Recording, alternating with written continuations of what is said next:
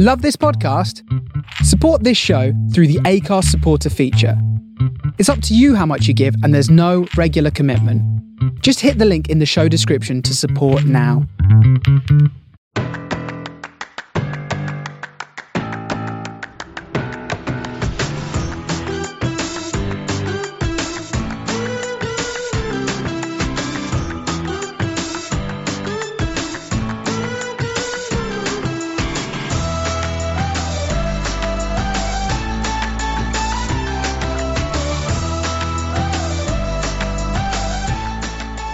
Hello, and for this special episode of the podcast, Jimmy and I are joined by a man who has overseen three different managerial appointments at Preston North End, a promotion back to the Championship, and our highest place finish in the league since 2009.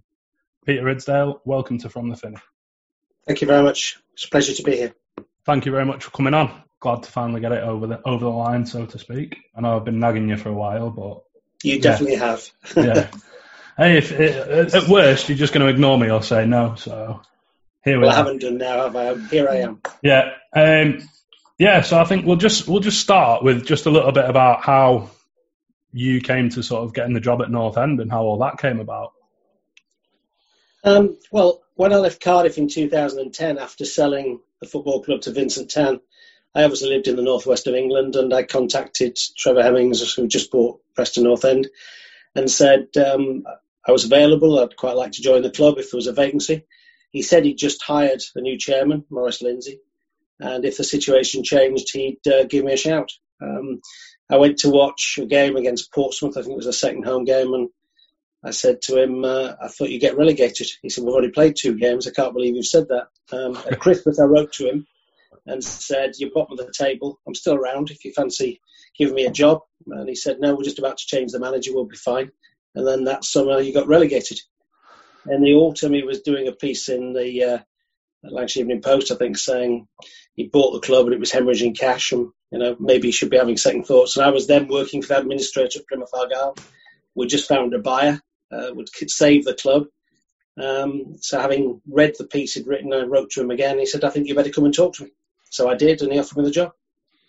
Fair enough. There's um, some similarities in that to getting you on the podcast tonight. Um, so, what's your relationship like with Trevor?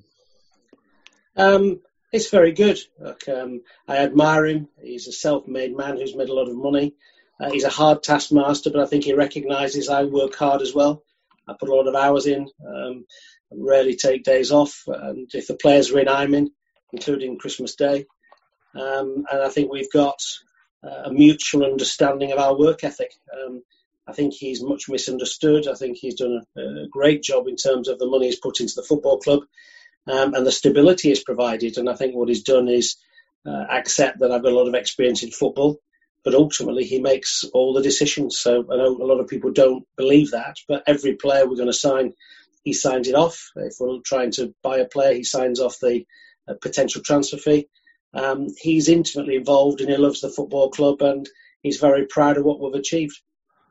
Yeah, I think that's a little bit of a misconception that some people have about Trevor is that he's not that bothered about the football club. But I think hearing you say that, I think just shows that he is. He speaks to me. Uh, it varies on a day-to-day basis, but if I say majority of days, seven times a day, and that includes a weekend, um, he's the first one to call me on a Sunday morning. He allows me a slight lie-in. It's normally about eight o'clock rather than seven during the week. Um, and he, he loves the football club. He's absolutely passionate about it. Um, he watches every game. If he's not there, he watches it on iFollow. Um, and um, he's got uh, his own views on every one of our players, which sometimes agree with those that we have and sometimes they don't. But anybody who thinks he's disinterested, it couldn't be further from the truth. Yeah. Um, so we'll we'll start then when when you came in. Um, obviously, I think it was about ten or eleven days into your time at the club. Um, you you let Phil Brown go. Was that was that your decision? Was that from Trevor or? Now the decision had already been taken before I arrived, but Oh, um, right, okay. I think that um, uh, it was felt that if I communicated the decision, it um, uh, gave some clarity as to the fact I was here and some of the things I was here to do and achieve. Yeah. Um, so, you know, I'm not sufficiently knee jerk that I make a decision after 10 or 11 days.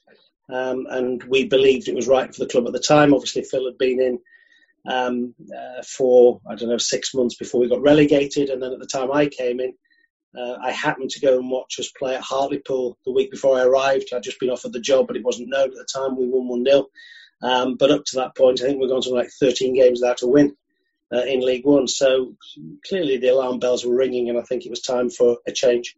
Yeah, Neil Mellor scored that night. As I remember the game. It was um, about eight minutes in or something, and Stuckey had a, a worldie that night. Yeah, he did. Um, yeah, then then came along uh, Mr. Westley. How how did that come about? Well, it's interesting looking back because uh, clearly it was known that we had a vacancy. We'd got uh, Graham and um, David Unsworth joint caretaker managers at the time, and um, the list of people who'd expressed an interest in the job was uh, perhaps not as um, not as exciting as perhaps it has been since then when we've changed manager. And um, uh, Graham had, with not a lot of money, taken Stevenage from non-league to uh, obviously League One at the time. I think they were sitting in the playoff places. Um, and of all those people we interviewed, he stood out as different. He was somebody who could take on the challenge that we thought we needed because we had some big personalities in the dressing room. We still had some major overheads that, frankly, were um, championship wages in League One that we couldn't really afford. Um, and we all thought at the time it was a risk worth taking versus the alternative candidates. Right. Um, obviously, it was a an interesting period of, of, time trying to manage with Graham.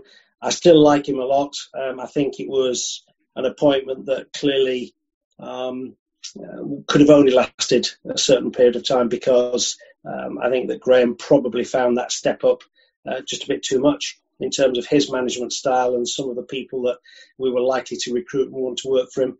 Having said that, I think he did a job that was needed because I do think that we had some big personalities. I think a lot of people needed sorting in terms of changing. And I think he did a job that's underestimated at the time. And in fact, some of the players he brought in people forget, you know, Deck, who's still with us, Paul Huntington, who's still with us, John Welsh, who did a job, some of the players who were there when we got promoted in uh, Jack King and uh, Scott Laird. Um, so, you know, it, it's a lot of people look back on his time and are very critical, but actually there are a lot of very good points of, of Graham's time with us. Um, but I think that uh, it lasted as long as it could have done, to be honest. Yeah, yeah. So I think a lot of fans talk about oh he was brought in to do a job. I don't think from what you've said that is the case. He was brought in. Um, I think benefit of hindsight we're saying that, but at the time we thought it was the right appointment, and yeah, yeah. Um, circumstances dictated we needed to make a change. Mm-hmm. Yeah. Um, why Yeovil? Why Yeovil away to to drop the axe, so to speak? Uh, if I'm perfectly honest, uh, we normally like, and we, we didn't when Phil went, but we normally like to know what we're going to do next if something's going to happen, and certainly if we're going to initiate it. So clearly, um, I knew what we were going to do next. Um, I'd known Simon Grayson since um, he was uh, a young lad at Leeds when I first became a director, and uh, I was aware of Simon's uh, availability or impending availability, and therefore uh, the timing was to do with a smooth change or something else. Right. Okay. Yeah. Makes sense. Makes sense. Do you think he was the perfect fit for us, Peter? Because obviously you've known him a while, and obviously known him since he was a young lad. Do you think he was the perfect fit for the football club? Well, you're talking about Simon, presumably. Yeah, Simon. Yeah. Uh, yeah. Look, what we did, we sat down and said, "What's the criteria?" And the criteria is we had to get back to the championship as soon as we could. As a football club, we felt being League One was uh, not right for our overhead structure and the size of the club, the history and our ambition. Um, and the one thing we needed was a manager who'd got clubs promoted out of League One. And yeah. Simon's CV is as good as anybody's. Um, you know, he'd obviously taken Blackpool out of League One, Leeds United out of League One, Huddersfield Town out of League One, and subsequently he took us out of League One. So um, it was a perfect fit in the sense his CV was a great match for that, you know, what we wanted. Um, and um, I think that his time with the club was a good time. You know, he, he took us into the, the, playoffs, I think, in his first full season, um, and then obviously got us promoted. Um, and he left of his own accord because he felt that the opportunity at Sunderland was a big one and too good to turn down. I did suggest to him that I thought it was probably a step too far and I thought it was the wrong move, but I, acknowledged that if he wanted to go, he should go. How did you feel about it when it when it all happened in the end? Um, well, look, I've got a lot of experience in football and I've got a lot of connections in football. So, albeit it was a surprise in the sense that the first time he told me was the day he left, uh, I'd got enough contacts in football to know exactly what was happening at Sunderland. There were potential takeovers going on at the time. I think there was a German suitor who was supposedly going to take over. And had he succeeded, it was clear to me from my contacts that Simon wouldn't have got the job. But I was also told that uh, if he didn't succeed, Simon had already been offered the job, even though officially I didn't know. So it wasn't a surprise to me, albeit officially it was. Yeah.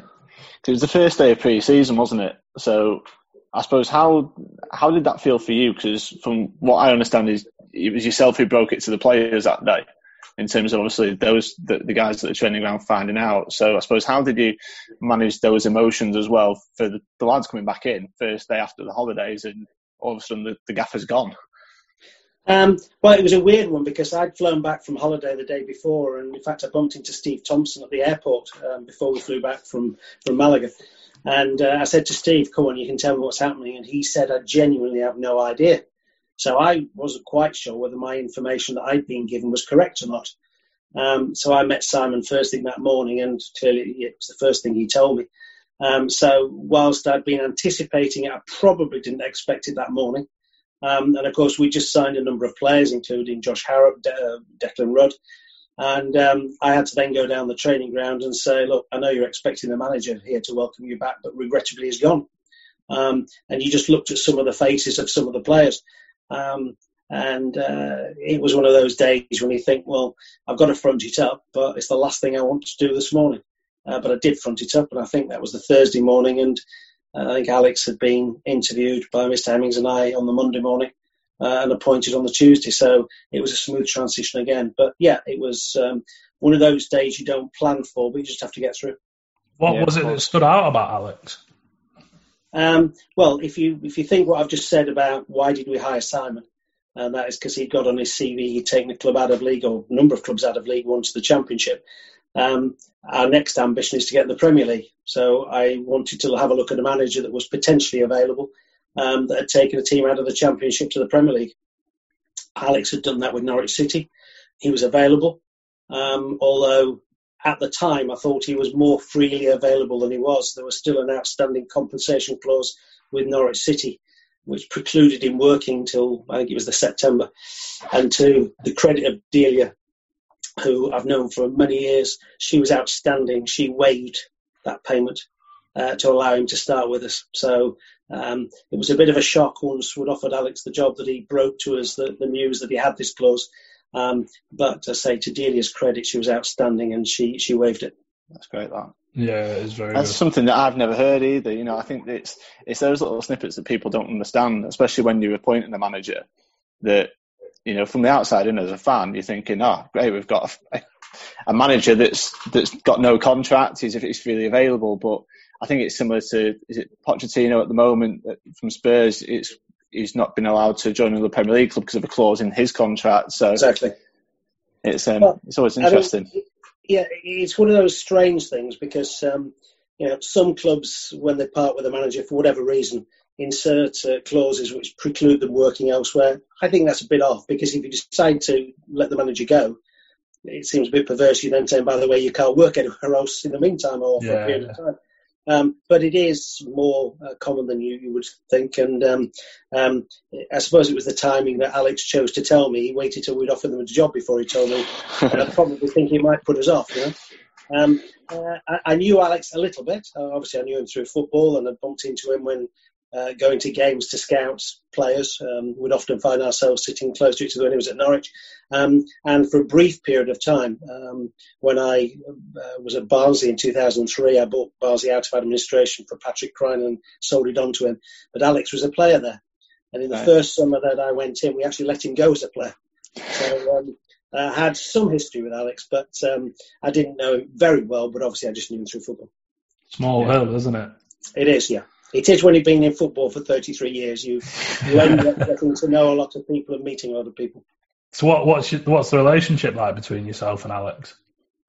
Um, I enjoy working with him very much. I think he's the hardest working manager I've worked with in my career. His attention to detail and tactics are as good as anybody I've met. Um, it's a professional relationship. Um, I think when you've got a situation where you've got a football manager, um, you can't get too close. You know, yeah. I don't go out and socialise with him. I don't go out drinking with him, but we do spend a lot of time, not just during the working day, but you, you will have seen over the over the years he's been with us. We go to a lot of games together. Um, if we're scouting a player, he always comes with me. If we look at the opposition, we go together. Um, so I've enjoyed it as much as I have with any manager I've worked with, and I've been lucky to work with some you well-known managers in the past. But he is uh, the most focused, hard-working manager I've worked with in, in all my time in football. I think that says a lot. Yeah. So obviously, last season was different. I think is probably a, a, a nice way of putting it. Um, how how were we as as a club, like on and off the pitch, from from your point of view, like pre-COVID and post-COVID? Well, I think last season was disappointing because um, you know, we start the season and the bookies have us sort of coming twentieth in the in the table. We go to Charlton. I can't remember when it was, but in the autumn. Um, yeah, I think it was November, um, wasn't it? Yeah, we, we, we, went top of the table for 24 hours. Uh, we had, so we had a very good start to the season, unlike the, the season before. And I think that when we went into lockdown, um, most of us believed that we would end up with a top six finish. And clearly that was our, our aspiration, albeit against the odds, because at the start of the season, the bookies certainly didn't think we'd get there. Um, so to the degree that we, we up to COVID uh, lockdown, we were doing very well and in the top six most of the season. Uh, clearly, the last nine games uh, are a disappointment, and nobody can hide the fact that um, to then drop out and end up ninth was a very disappointing end to the season. Um, I think it's weird if you actually look at the results uh, when Project Restart came in. Um, the bottom teams did extraordinarily well, and it was almost like not having fans there took the pressure away from them. Yeah. And also, they changed the way they played. I mean, Luton Town, for example, are a very expansive football side, and yet we went down to Kenilworth Road and they put 11 men behind the ball. They had one shot on target and scored and, and drew one all in a game that anybody watching it, had it been a boxing match, would have won on points. Um, uh, and I think that the not having crowds created different tactics, atmospheres, and you know you then saw the I say I think all the three clubs at the bottom uh, during lockdown did exceptionally well uh, under Project Restart. So I think last season was um, frustrating because I think had we not had the uh, interruption, I still believe would have made the top six, which is clearly where we want to be. Um, but we didn't. So what we have to do is to learn the lessons and dust ourselves down and start all over again. Yeah. How did you find the atmosphere there, Peter? Because obviously you experienced most of the games firsthand in the grounds. How, how did you find the, the games? Because obviously it's unlike anything that we've ever seen before in England. From I suppose somebody actually being sat in those stands and actually, I suppose, feeling feeling probably the tension that, that's going through the players at that moment in time. I think it took a while for our players to adjust, to be honest, and uh, certainly sitting in the stands. I mean, the first thing I realised is when I shouted at the players, which I'm apt to do every week, they can hear me, uh, which they normally can't. Um, so I had to sort of rein myself in a bit. Um, but uh, there's no doubt it took our players a few games to get into their stride. Mm. Um, I also think the referees reacted differently, to be honest. Um, if you take the Cardiff City game at, at Deepdale, I'm absolutely convinced had we had a full crowd with the home support, would have got the penalty when Scott Sinclair was brought down. Um, and um, I honestly think those nine games are totally different to had we been in normal circumstances, from watching it, from playing in it, and from the officials officiating it. Yeah, yeah, I agree with that. Yeah, we touched a little bit on it, didn't we, in one of the podcasts during like the nine games that, that we anticipated the referees being a, a little bit different, and I think they were rusty personally yeah. because they they they'd had a break as well from not officiating. You could tell they they didn't feel up to match speed. Some of them, but I also so. think that however much, like I'm not a referee, but I think however much that referees will try very hard to say they're not influenced by the crowd, I do think you your mind is alerted to crowd reaction. Yeah. Um, sometimes that's helpful, and sometimes it's not because sometimes you know crowds can get players sent off or or whatever it happens to be. But I'm absolutely certain that we didn't get the rub of the green in some of those games where the referees hesitated and didn't give decisions that under normal circumstances they would have given. Um, that's not me bitching and moaning about it. I think it's just a statement of fact and answering the question you've asked. But I yeah. do believe that was the, the, the, case in point. Yeah. Yeah, no, I, I would agree with that. This is probably one that you've expected then. Uh, season tickets. In one of the first statements that was released by the club, there was a sentence about rewarding loyal fans. Um, do you see anything that's been announced thus far as rewarding fans? Um, obviously, there's the no refund clause, which has been brought up time and time again. Um, but what what in that do you see as rewarding loyal fans for this season for their support in the past? Well, I think there's a number of factors, and you know, you could take a view on what rewarding actually means. I mean, um, first of all, we obviously are ensuring that our commitment to reward those people who've been ambassadors in the past or Premier Club members are getting absolute priority um, to uh, reduced capacity. Now, some people may say, well, so what? Is that really rewarding loyalty? But it is reflecting the fact that our ambassadors and Premier League members uh, have stayed with us. Um, we are saying that we will also ensure that nobody loses out if they don't take a season ticket this year. So if you're an ambassador and you uh, choose not to buy, you won't lose your ambassador status. Um, so rewards are in the eye of the receiver, I suppose, and some people think we haven't, some people may think we have. The difficulty we're facing, to be honest, and look, I totally understand our fans' reaction um, to, first of all, the no refunds uh, clause. To be frank, it's been in forever, and it wasn't something we just inserted. Um, uh, and the situation we face at the moment is um, we're going into this coming season trying very hard to keep our squad together in a situation where we've paid our players all the way through and our, the HMRC and our creditors, and we're one of a very small number of clubs who've done that. For me to know what we can afford, given the money that we've been given to budget on for the coming season, I need to know how much my season ticket revenue is, and it's only going to be based on a maximum, probably around six and a half thousand people, and we don't know for how long. So, if there is an interruption which would require us to refund, we're going to have to do it in 21 22 at a time when if I know how much that's going to cost me and how much I'm losing for 21-22 season, I can then budget for that next year.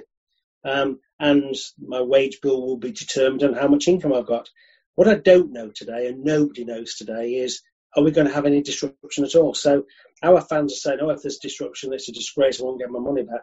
They will, but not immediately. They get it for 21-22 season.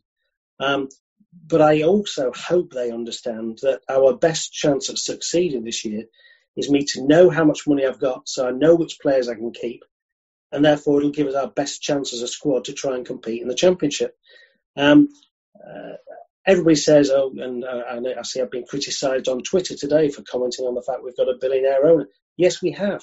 Um, but the owner also says to me at the start of each season, this is how much money I'm prepared to put into the football club because I've got loads of other business interests.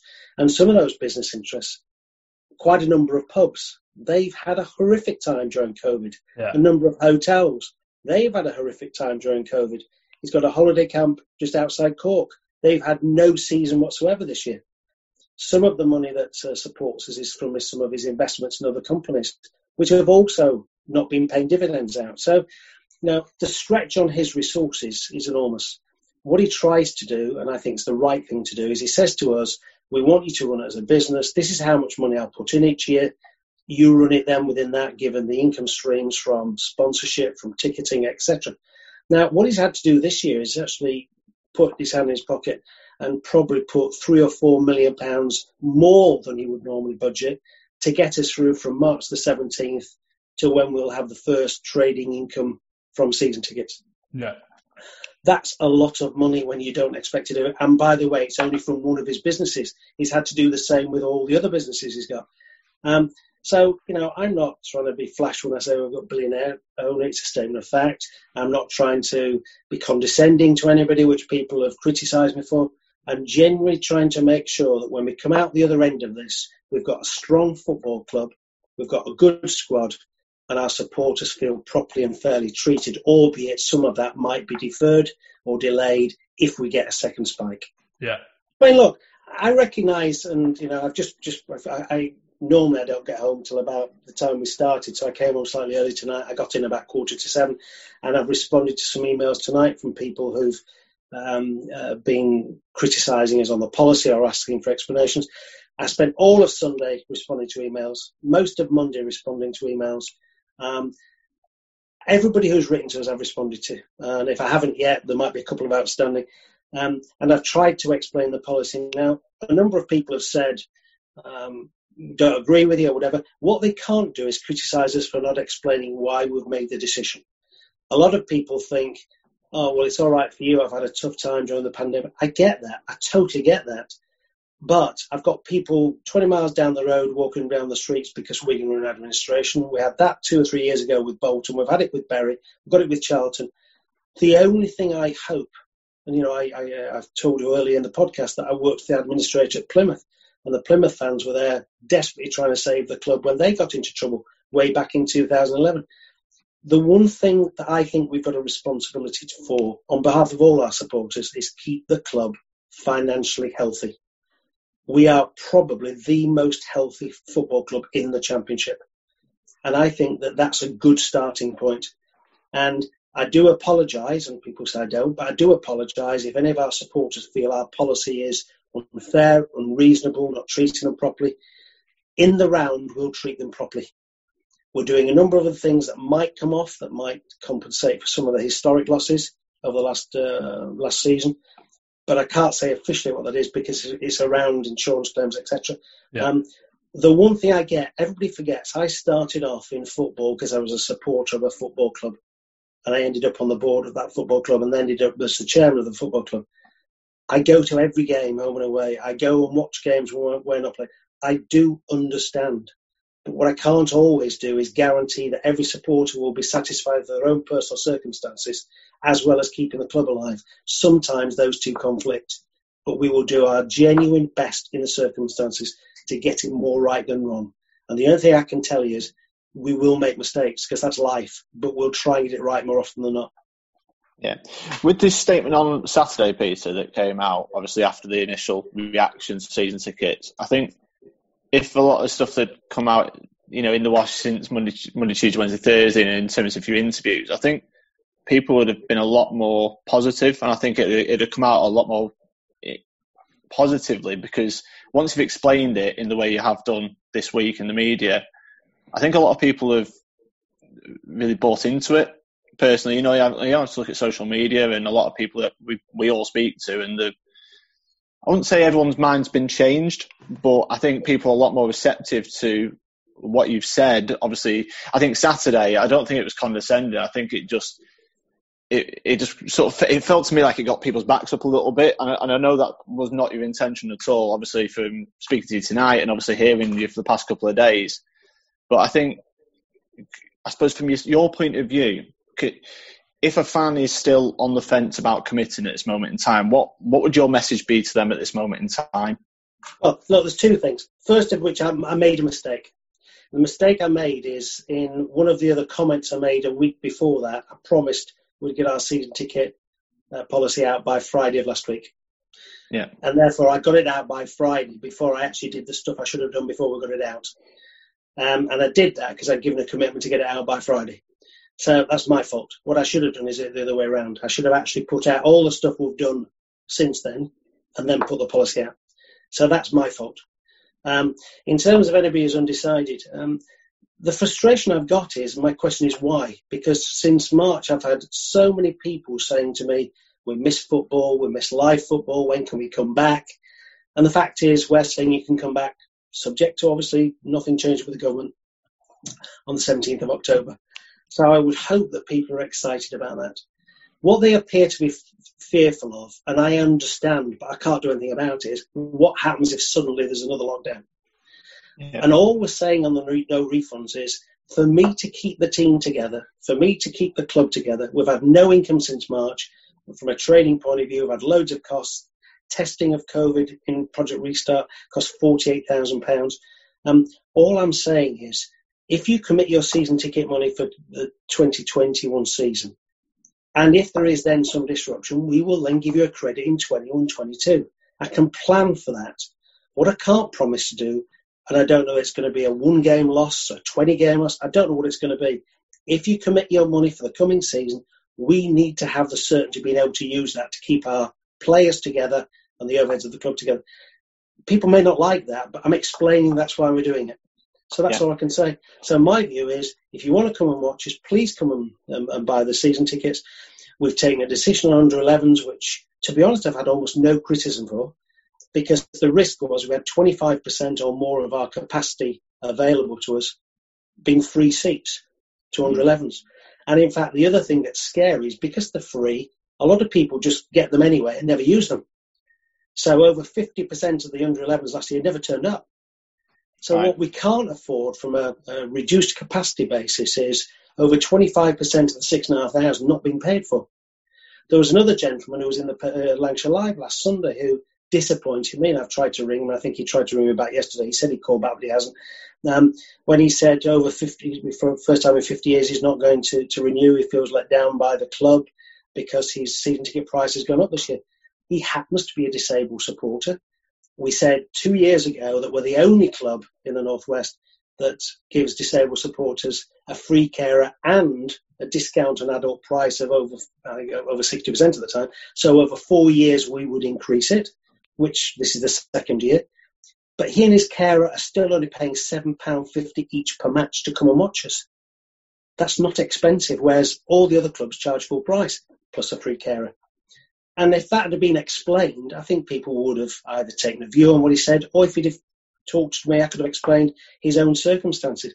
We had somebody else criticise us on Sunday on, on, on Twitter and, and absolutely lambast me on our, our pricing policy. When I examined his account, he was 17 years old and paying £80 a year to watch 23 home games. That's not expensive. And yet on Twitter, he doesn't say I'm 17 and I'm paying £80. So these are the frustrations we face. Those with genuine hardship, etc., we totally understand. Crikey, I was out there delivering food hampers during the, the pandemic. I spoke to a number of our supporters who weren't leaving the houses and were scared to leave the houses. A lot of them obviously very elderly. I do understand what people are going through. Um, but all I can say is we won't always get it right, but we'll explain what we're doing and we hope people will understand what we're doing. Yeah. yeah. As the club looked at something like a retain your seat membership for those who can't afford to take the risk potentially that are just normal season ticket holders. They don't have to do that. Look, some people suggest why don't do it. They don't have to do it because what okay. we've said is we will treat this season as a one-off.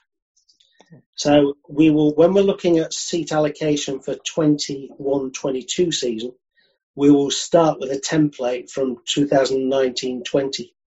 So okay. if you had a season ticket and a seat in the season 2019-20, we will then take that as a starting point when you apply for your season ticket or your seat for 21-22. This is going to be treated as a one-off season. So nobody has to give us a deposit. Nobody has to give us a retainer. The starting point will be you can get your seat back, even if you don't come this season. See, that, that makes me feel a lot better because that was one of the things that uh, I'm not renewing just due to personal circumstances. Um, I'll just pay on iFollow as and when. And one of until this until oh, I'll just put in that until hopefully half season tickets are implemented in, in December or January or a pro pro rata one when if it goes up to fifty percent capacity because that's your hope, isn't it? I don't want it coming across that you just want to sit on your backside, Jake, all season. So. Oh yeah, of course. But one one of the big things for me for renewing for a full season was the potential of having lost my my seat and sitting where I've sat for the best part of like 15 years. If you had a season ticket for 2019-20, the starting point will yeah. be your seat will be available for 21-22, and and clearly we hope that there's the opportunity for half season tickets because we don't want to go through the season with only six and a half thousand supporters in the stadium. We've got the second or third lowest turnover in the championship already under normal circumstances. We can't afford to only have six and a half thousand people in the stadium, but that's what we believe will be around that number. It's not exactly defined yet, and it depends on how many social bubbles there are within the stadium yeah. under the, the, applications. So we'd like to welcome you back, at least as a half season ticket holder. But what we're all facing is the unknown. when we went to lockdown, nobody could tell me whether it's going to be a month or six months. We're still here today in September where we're not back to norm. We don't know when norm will be. So all we're doing at the moment is trying to put our best sort of crystal ball in our decision making process and and um, guess what's right based on your circumstances as a supporter, having been through what you've been through, and ours as a football club, needing to make sure we come out the other end strong. Yeah. Was yeah. just the last one on season tickets, at least for me. Um, is there any reason why there was why the eight or seven midweek away games weren't included as part of it? Is maybe it's just like a goodwill gesture or something to those that do renew? Um, not yet, but we are looking at that. Uh, we just didn't want. There's so a lot of conversations going on with the football league at the moment and iFollow in general. Right. Um, and what we didn't want to do is to just again make a decision off off the cuff and say right, it's this way or that way. Um, a lot of people have made that comment, and it's something we are looking at, uh, and we will make a final decision in communication shortly.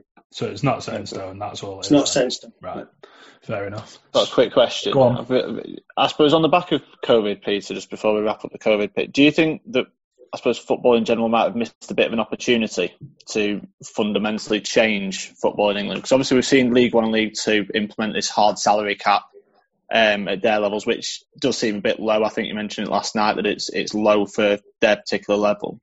Do you think that more needs to be done in the Championship to potentially level the playing field, especially with the the money coming down in terms of parachute payments? And I suppose we've been one of I think it's nine clubs this year that has never had a parachute payment, you know, in the Championship.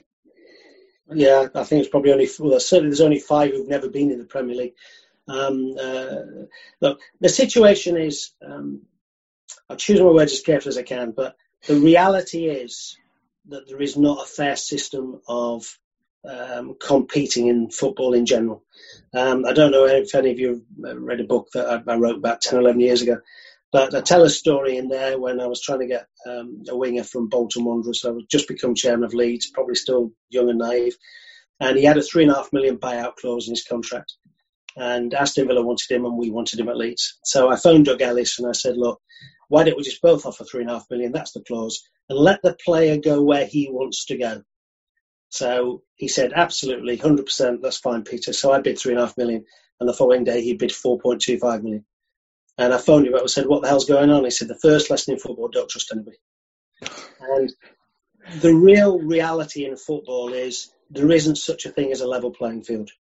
And um, you've seen on Financial Fair Play, it's in there, and we all think it's great, isn't it? And then, for good or ill, whether they're found guilty or not guilty, there are a number of football clubs out there who will find any method they can, if they can afford it, to try and get around the rules.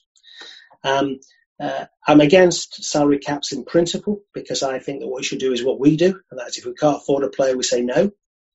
And I think that's good management.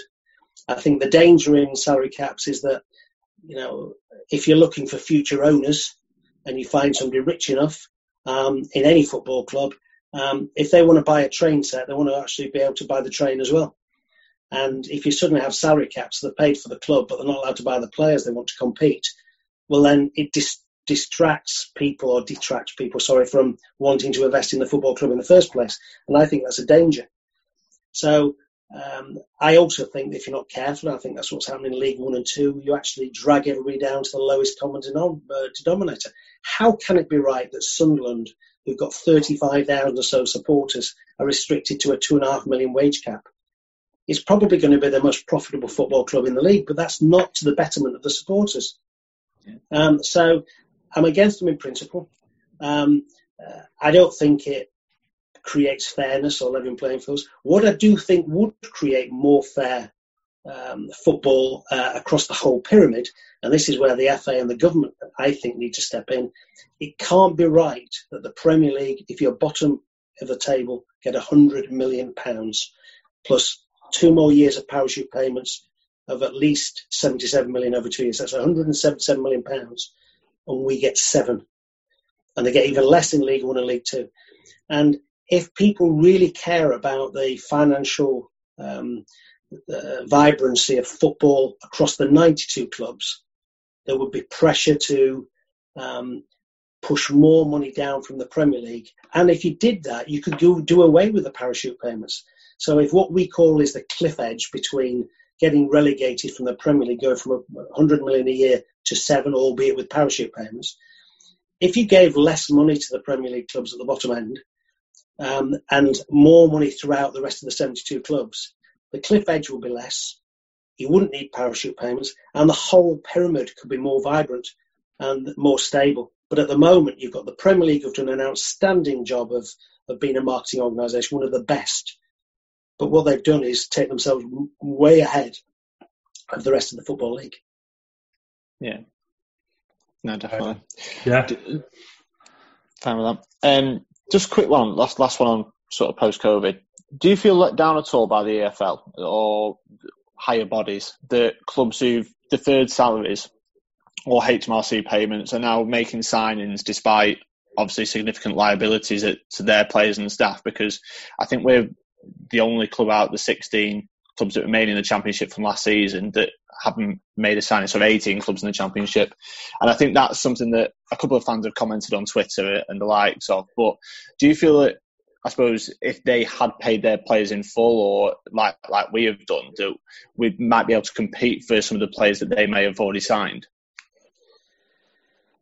I think there's two answers to what you just said. The, the latter part I'll come on to, but the first part is I think it is totally unacceptable that clubs who have not been able to honour the contractual commitments by having to defer wages or force wage cuts and haven't paid the revenue during the period of COVID and have still therefore got a ticking time bomb of debt throughout their signing players. I think that's wholly unacceptable. I've told the Football League that. The reason the Football League, whether they agree or disagree, can't do much about it is there are so many of them, they can't get a vote through to satisfy where we would want to be because yeah. you need 16 votes to get anything through. Um, so I've raised it. They claim they're sympathetic with us, but they can't do anything about it because it's a democratic structure. Um, morally, I can't see how you can justify it because what we have said to our players is when we entered a contract with you, we said we'd pay you. And our owner on day one of the pandemic said, tell the players however long it lasts, I'm going to pay the contracts we've agreed to sign because that's who I am and that's who Preston North End are. Those clubs that haven't, it's up to them. But how they can then be going out, adding to their overheads or competing in the transfer market is beyond me. I just don't get it. In terms of whether or not that would have helped us compete more, I think what you need to have a look at as well is I understand there's great excitement when you go out and start signing new players and fresh faces and people love it the fact of the matter is, the first thing we've tried to do, because we think we've got a good squad and we think last year we probably should have done better, is to retain what we've got. We then got faced with a 25 man squad cap. And um, as of a week ago, we had 26. Um, as of yesterday, we had 25 because Josh went to, to Hearts and uh, we've made it clear publicly that um, we've, we've, said to David Nugent he's allowed to go somewhere else. He can find another club, which would bring us down to 24.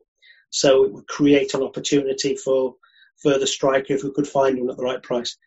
Um, so um, it's not so much we haven't competed because we've paid our bills and they haven't.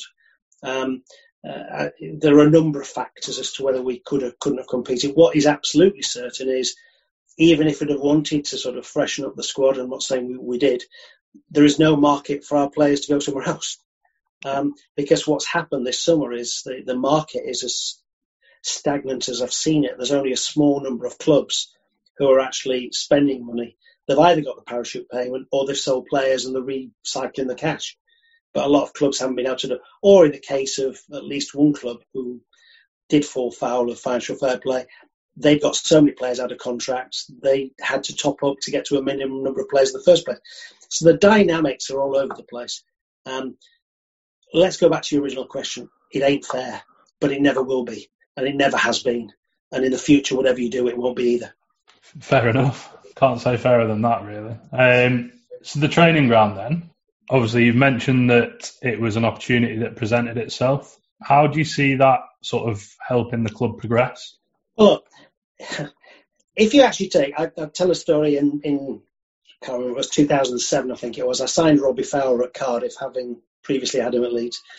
And the one thing I didn't dare do is take him anywhere near Ninian Park or our training ground because at the time the players were using Portakabins to change him.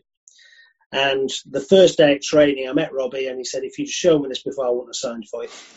Because the fact of the matter is, the players, the stadium can be as good as you want and ours is magnificent. But from six days a week, the players are actually at the training ground, not the stadium. So that's their normal working environment. And whilst the pitches at Springfields have been improved over the years, the facilities there are not uh, complementary to a championship club that aspires to be in the Premier League. We made that clear a few years ago with the application at Ingol. Um, and one of the disappointments there was the housing development that was due to help pay for the training facilities. Um, because of all the Section 106 requirements, was going to take about nine years before we saw all the, the, the money flowing through from the housing. Um, four years ago, we made a bid for Bolton's training ground at Euxton. When they went into administration, we were outbid by Wigan. So um, a few months ago, we made an application to improve Springfields, at least to give us an interim solution. Um, I then got a phone call um, two weeks ago uh, on Tuesday, so 16 days ago, uh, which because we'd inquired when Wigan went into administration, we inquired about the availability of Euxton. We're told it wasn't for sale.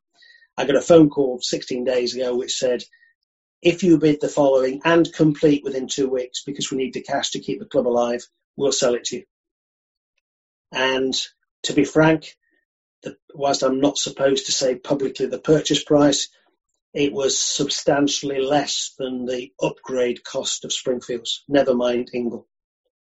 Um, and Springfields would have only upgraded one building, never mind pitches or everything else. We've inherited a training facility now, or we've bought a training facility now, which cost around 10 million um, with the pitches and the buildings and all the equipment inside it for a snip. And uh, certainly, I've taken Alex and the backroom staff around it. Few of our staff have seen it, and they are visibly excited by walking around it. And this is before we paint and decorate and what we're doing at the moment.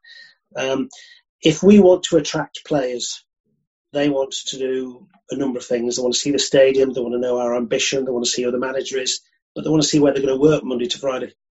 And Springfields wasn't the best advert for that. So I think it's an absolutely fantastic investment by the owner. I think we will benefit from it as a football club, and I think we'll benefit for for for signings in the future. Yeah. Just on that, because obviously when Ingol got announced, what, what, I was reading a couple of Alex Neil's first interviews, and he mentioned about the Ingol development being one of the key things that attracted him to the club. You know, to be a part of something that's that exciting. I think it was a 14 million pound investment in Ingol originally in, in terms of the plans. And obviously the plans were to go in there in August 2018. It, you know, in the initial statements, what, why did that not happen? Just from, I suppose, your point of view, because the the housing development, I, I think it had been quite difficult to build 450 houses in the space of 15 months from February 2017 for it getting announced to August 2018 when the original moving in date was. Um, I suppose, why do you feel that we, we never got into Ingol? Well, look, the, the fact is, when we first applied for it, and we applied in the December, I think I've lost track of whether Alex had just arrived or whether it was December before he arrived. Um, but we put our plans in the December, um, and you will know we got a lot of opposition to the plans. Um, initially, the housing development was turned down, albeit the training ground was approved, and then a couple of months later, the housing development was approved. Um, but with very substantial breaks on the return on cash. Uh, some of it based on when the M55 link road was going to be finished. Some of it was based on how many houses a year we could build. It's not just when you finish building them; it's when you can actually sell the contracts to a builder to know we can build it. Um, and therefore, um, the cash flow that we hoped we might get and the visibility on the cash, the timing changed drastically and was put back to our disappointment. So we held our nerve and we stopped, uh, stood one step back and thought, well, what should we do? And then we thought, well, if we did an upgrade on Springfield, at least it will do something. Then Ingol, uh, the uh, come along. Um, the strategy originally, I mean, I remember the first day Mr. Hemmings took me to Ingol and said, what do you think? It was a golf course. Oh, it's fine. Why? And he said, I want to build a training ground here. And those people who doubt it, he absolutely took me and said, this is going to be our new training ground. And he was excited by it. I've got to be careful what I say because I don't want to criticise you know, any anybody, particularly in terms of local authorities, etc. All I can say is I've been in football a long time. When we needed a new training facility at Leeds uh, at Thorpe Arch, the council bent over backwards to find the right land and persuade us to go there. When I was at Cardiff, they built a magnificent new stadium, but we only did it on the back of having a retail development on land that was gifted by the council uh, in exchange for us building um, an athletic stadium. Uh, so there's over 40 acres of that site at Cardiff. I'm told that Blackpool Council are talking to Blackpool about gifting or providing land for a training facility. Um, let's just say we didn't have the same cooperation. Okay. No, that's fine. Do you have a message for the? I suppose because obviously the, it was fans who lobby, you know, lobbied Preston Council to obviously get the planning com- uh, commission to change its mind and obviously to, you know, overturn the original decision. I suppose have you got a message for those fans that are still frustrated about not getting into Ingol, especially after the work that uh, a number of fans did to be able to get the planning decision overturned? And I suppose what would your message be to those fans at this moment in time? Look, our supporters were magnificent at the time, and I believe our supporters are magnificent. And I understand that sitting where I am, it's a bit embarrassing to sit there and say, you did all that for us and we've actually gone somewhere else. Um, all I can say is at the time they did it, we genuinely believed that we were going to build Ingol and move into Ingol. And circumstances have dictated that hasn't happened. So, you know, we really appreciate what they did. We genuinely wanted their support. Uh, we genuinely, genuinely appreciate the support. And by the way, we were going to move to Ingol. And I'm not saying that still won't happen strategically because, you know, in any business and certainly in football, another five or six years is real long range planning. And by the way, the club bought that land that yeah. is designated for the training ground um, and is now an asset within the football club. Yeah. Um, so uh, what we've done opportunistically is to acquire a magnificent facility um, at a very cheap price that none of us believed was going to be available. I think it's the right thing to do. I know it's the right thing to do. Why? Because we're going to be in it in the next three or four weeks. Yeah. Um, so we've delivered. Um, the trouble with any decision making process is you take a decision at a moment in time based on the facts you've got available to you. You make public statements at a moment in time on the facts that are available to you. If you then change tack or you change your mind or circumstances are different, people then say, oh, you didn't say that three or four years ago. But they forget that when you say something, you say it with the best knowledge of the facts at the time. Um, so, yeah, things have changed, things have moved. We've delivered on a training facility. But if you'd have asked me that at the time we went for Planet Ingol, I didn't think it was possible somewhere else. But it's become available somewhere else. And we've acted swiftly within a two week time frame. We've paid for it, no debt on it, it's been paid fully, and it's ours. So, look, um, uh, I know supporters are sceptical and they say, oh, you never intended this. That's not true. It was genuinely 100% intended, but circumstances have dictated we've taken a different tack. And strategically, who knows what will happen. Yeah. And does What's, Euxton sit on our balance sheet then? So is Euxton a club? Ours. Yeah. It's, ours. it's a club asset. Yeah. What's the plan with Ingol then moving forward, or is it just a case of see where no, we go? Like you said, it's a, it's an asset for the club, isn't it? So is it just keep it at that and look? Until yeah. two weeks ago, I didn't know Euxton was going to happen. Um, you're now asking me two days after it has happened what the future of Ingol is, and the answer is I have no idea. All I can tell you is it's Ingol, the, the, the land at Ingol is a club asset. It's on our balance sheet. We bought it. Um, uh, there are no short-term plans for it. We haven't discussed it. Literally, we've had Euxton for two two days. Um, I worked against the clock to hit a time frame that the uh, administrator gave us to get it bought, which we did and delivered. Um, I've been backwards and forwards between Euxton and, and Deepdale all week, um, talking about all sorts of different things, including how we get that up to speed. Um, once we stop for long enough to take breath, we'll have a think about what happens. But on a list of 10 things I need to do between now and the season starting, it isn't on the top 10 list. Fair enough. That's understandable.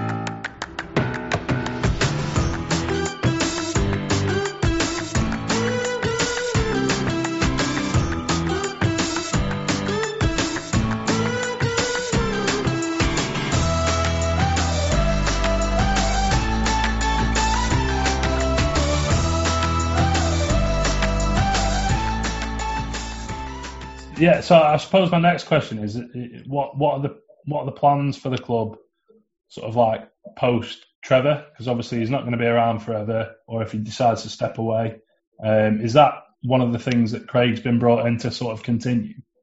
Well, um, Mr. Hemmings is somebody that, as I've got to know him, is one of the most um, forward-thinking people I've ever met.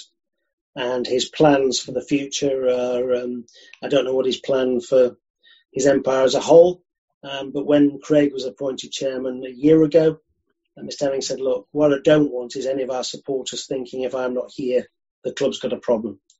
Um, and in some cases, you've got football clubs out there who I know, if the current owner for some reason wasn't there tomorrow, they're, they're bust. So Craig's appointment was to reassure our supporters of the family's ongoing commitment uh, to carry on with Preston North End. And if that were to change in the future, and who knows, it may well, it would be on a planned basis, not on a needs to basis. So look, I've no idea what's going to happen to the club in the future. All I can tell you is it's currently in very good hands with Mr. Hemmings, as good as anybody in football. It will be in good hands if anything happens to him because his family have given that commitment. And at some point in time, it might be in somebody else's hands. But if it if it is in somebody else's hands, it will be on a considered, planned basis, not because there's a crisis. Yeah. Just on that, so obviously we're, we're heavily reliant on on Trevor at the moment uh, as a club, and I don't think any fan is not grateful for the support that he's given us over the past ten years since he took charge. I think well, it's just over ten years now, isn't it? It's June 2010 he, he, he took over the club. How can we become less reliant on Trevor's investments because and, and become more self-sufficient as a football club? And I suppose is the only way of doing that becoming a Premier League club? Do you feel?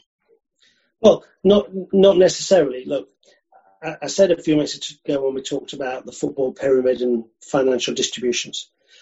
And one of the problems we've got as a club, as I've, again I've already alluded to, is the fact we've got probably the second or third lowest income in the championship.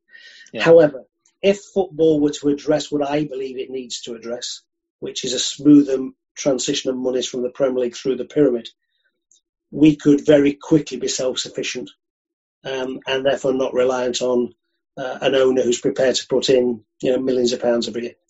Um, at Cardiff, we had no uh, benefactor. Um, so what I did every year to, to stay alive, because my job there was stop it going bust, build a stadium and sell it. Um, we sold 31 million pounds of players in five years and spent seven million. And in the meantime, we got to an FA Cup final a player final and built a stadium. So you can do it by smart trading. It's difficult, but you can. Um, uh, but the way in which we're run, to be honest, um, uh, is not versus some clubs a massive need to inject cash if you also trade. Um, I think we're very well placed, um, and I don't. I think would be attractive to a new owner because unlike some that are putting in 40 million a year, um, in ordinary years when you don't have COVID, we'll put Mr. Hemmings is putting a number that could be managed by trading or could be managed by another owner. Um, and that's one of our fans' uh, sort of criticisms, if you like, because we don't go out and spend crazy money on players. Um, they think there's something wrong with us, but actually, it's the best way of making sure we're in good financial health going forward. Um, and it is a balance. You know, people say spend, spend, spend, and then when you go bust, they criticise you for spending. Yeah. I think on, on that, because I think it's 5.6 million, I think was the cash flow deficit in the accounts from the 18-19 season. So, and it does say in there that hopefully that'll be covered.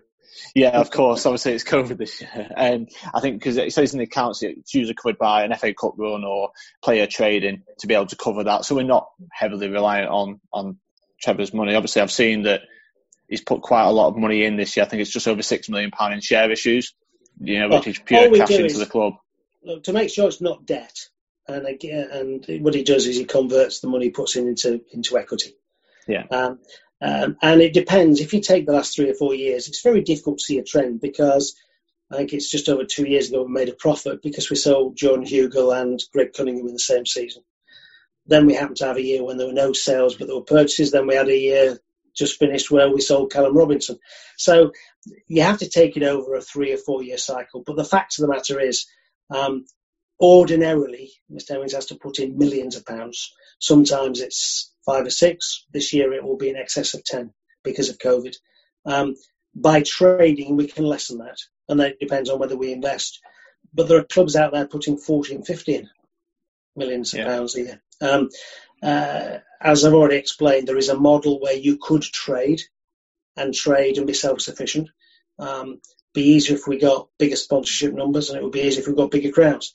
Um, uh, but it, and I also think football needs to sort itself out with the financial distribution. So there's all sorts of things that will help us. But as a club, we're in great shape. We're in good hands. We're in good hands with Mr. Hemmings and his family.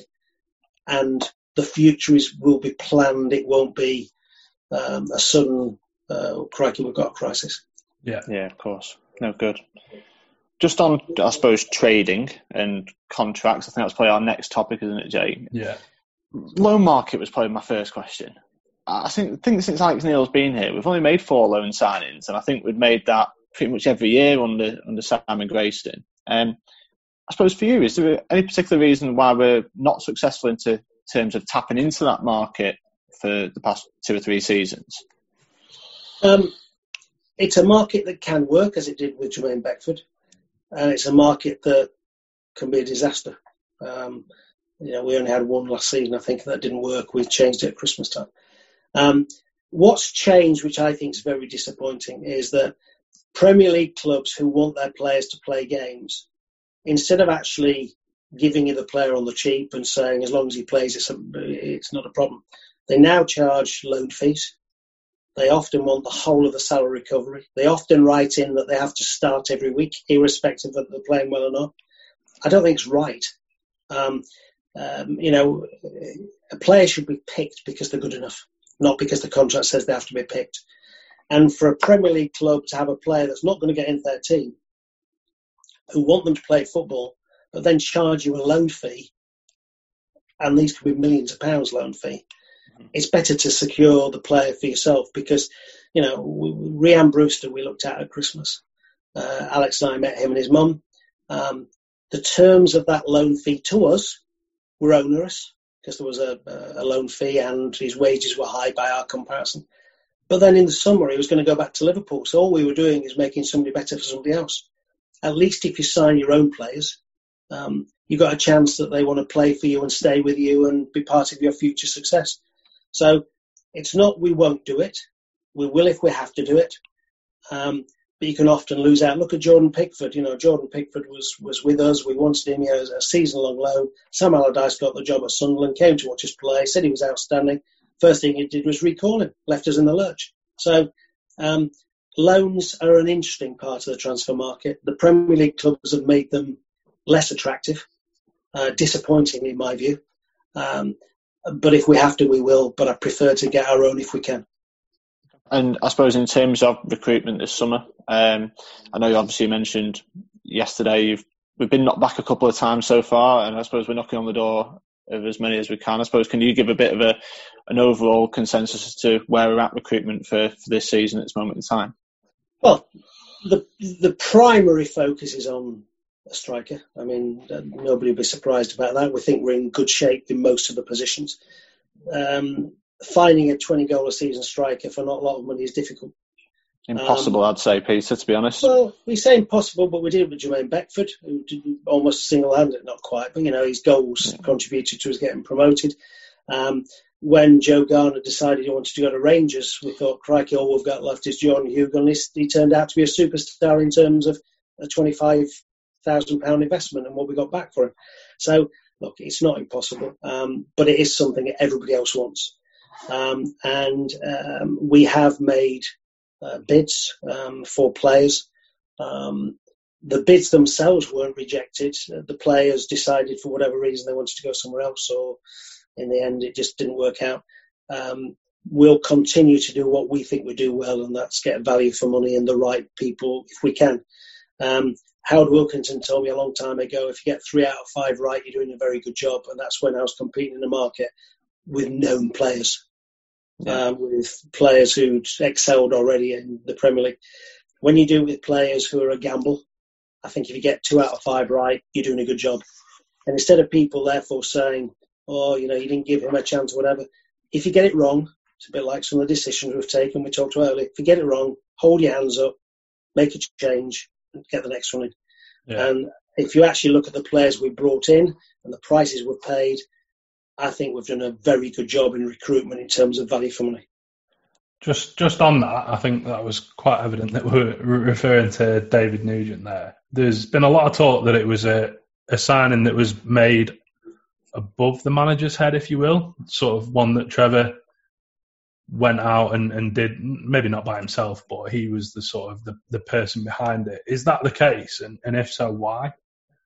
Well, look, when you say above the manager's head, the reality is that no individual is solely responsible for every signing. Um, and therefore, sometimes I'll find a player and recommend him to the manager who says yes or no.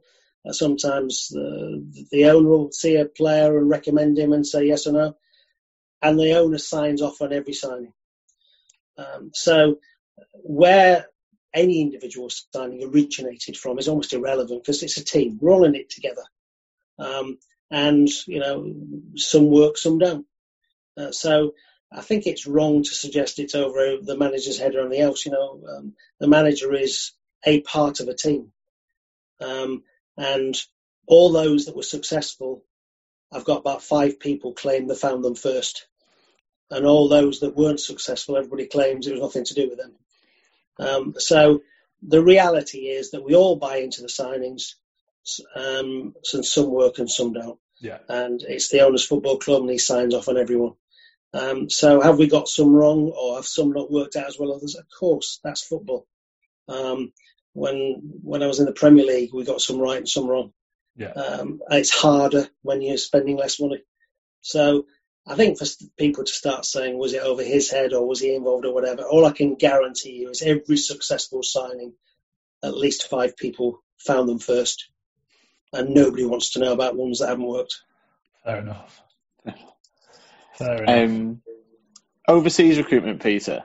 Um, we've not signed a player from outside the UK and Ireland since 2011.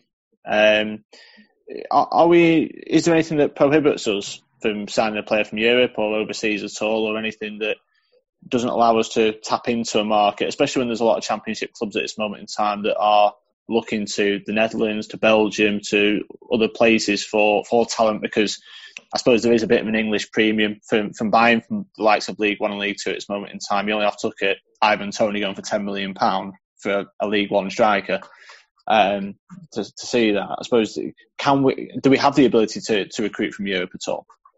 Well, we have the ability, but I'll tell you what I find is a challenge. And look, I was at Leeds for 16 years, and in the main, we went for British players, Irish players, or what I call like-minded players, so Australians and Scandinavians.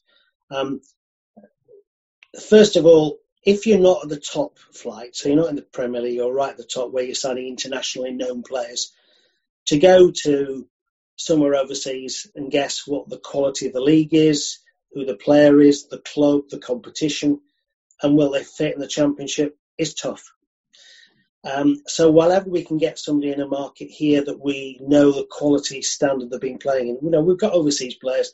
You know, we've got Patrick Bauer who's German, but he was already in this country. We knew the level he was playing at.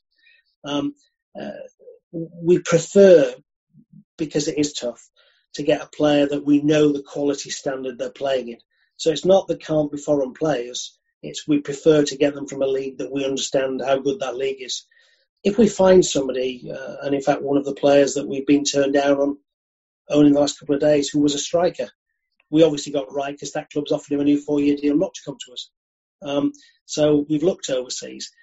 Our preferred solution is in the UK around if we can, um, but it, there's nothing that says we can't.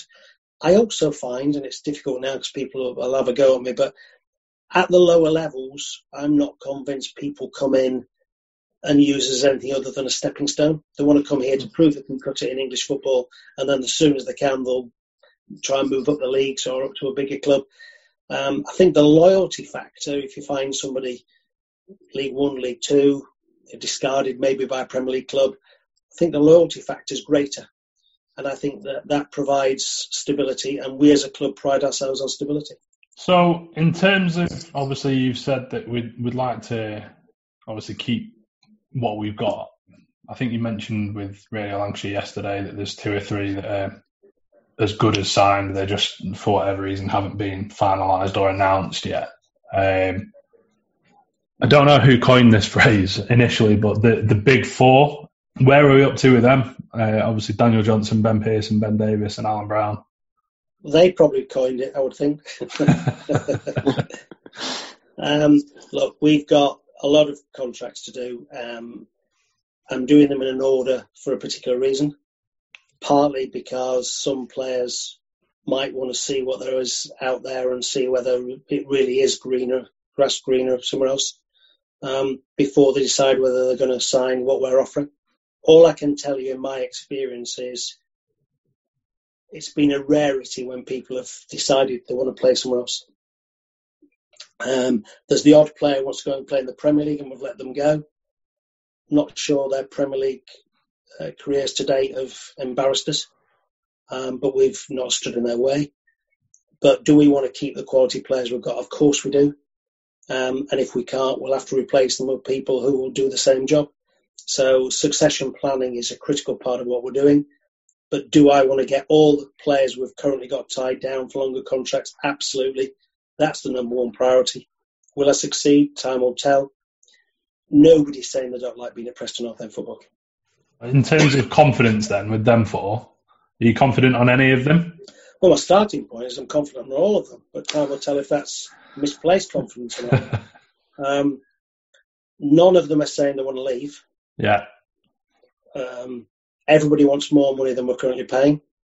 Um, whatever job they're in, whether it's somebody cleaning the stadium or somebody who's anchoring midfield.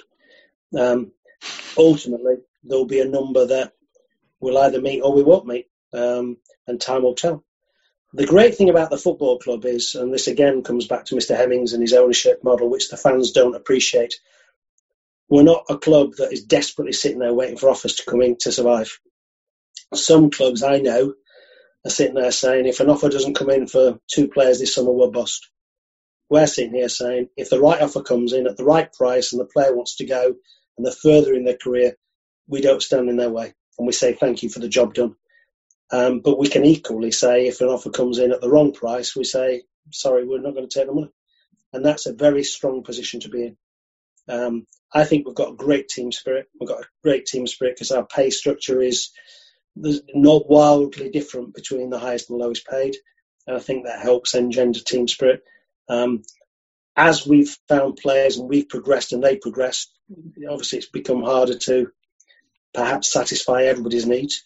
Um, but my job is to get as many of them signed up as possible, and that's my number one priority.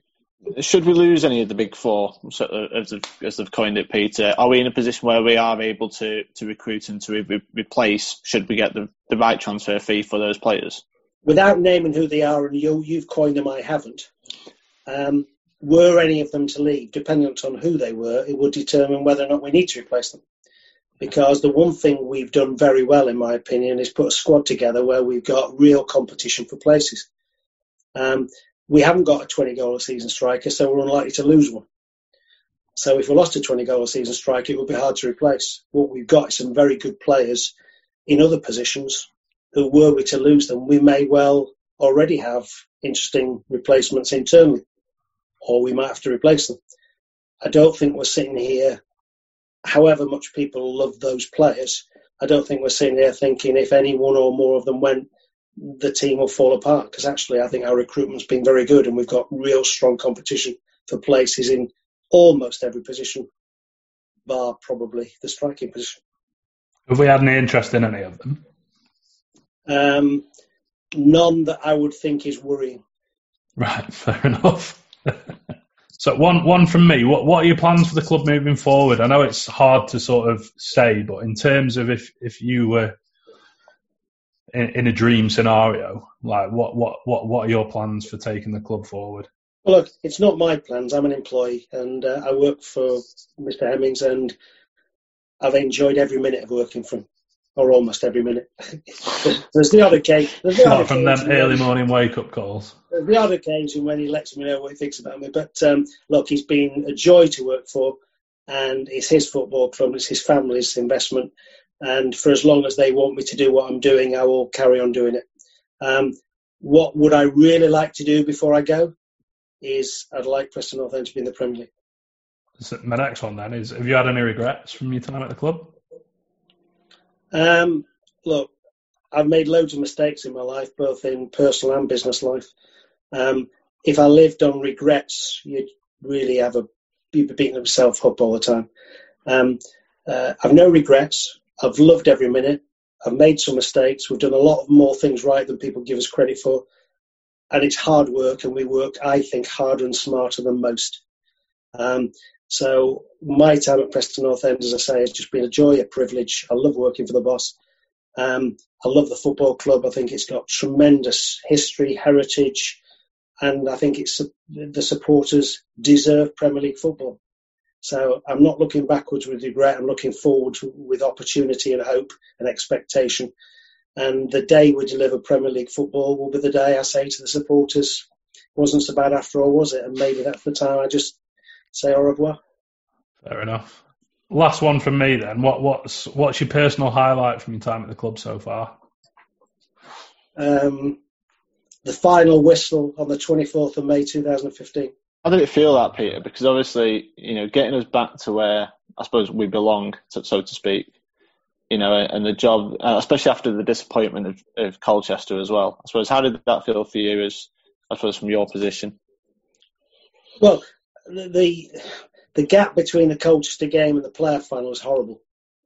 I think um, everybody's. Um, I think the tensions inside the club were terrible.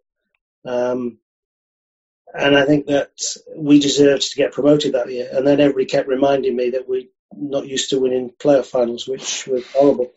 And then they reminded me I'd only ever been in two play-off finals, one with Leeds, which was the very first one ever in '87, which we lost ultimately on the third game, and the other one was with Cardiff City against Blackpool in 2010.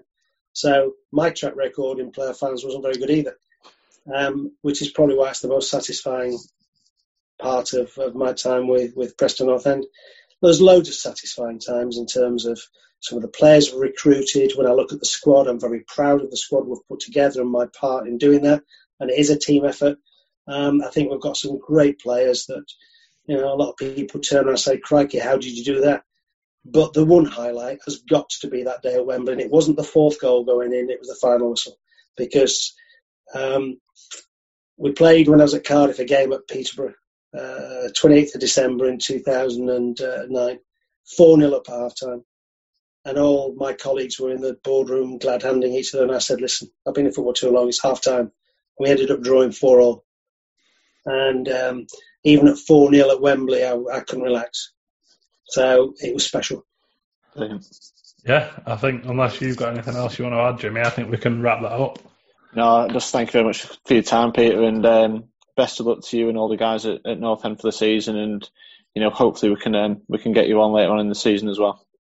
Well, look, I'd like to thank you for giving me the time and the opportunity, and uh, I try always with all our supporters to be frank, honest, and say it as I see it. Uh, the way I see it may not be how others see it, but I just say it as I see it, and uh, I'd like to really thank you both for your time. Yeah, no, thank you very much, Peter. I really appreciate it. Um, okay. I've no doubt I'll nag you more towards the end of the season about another appearance.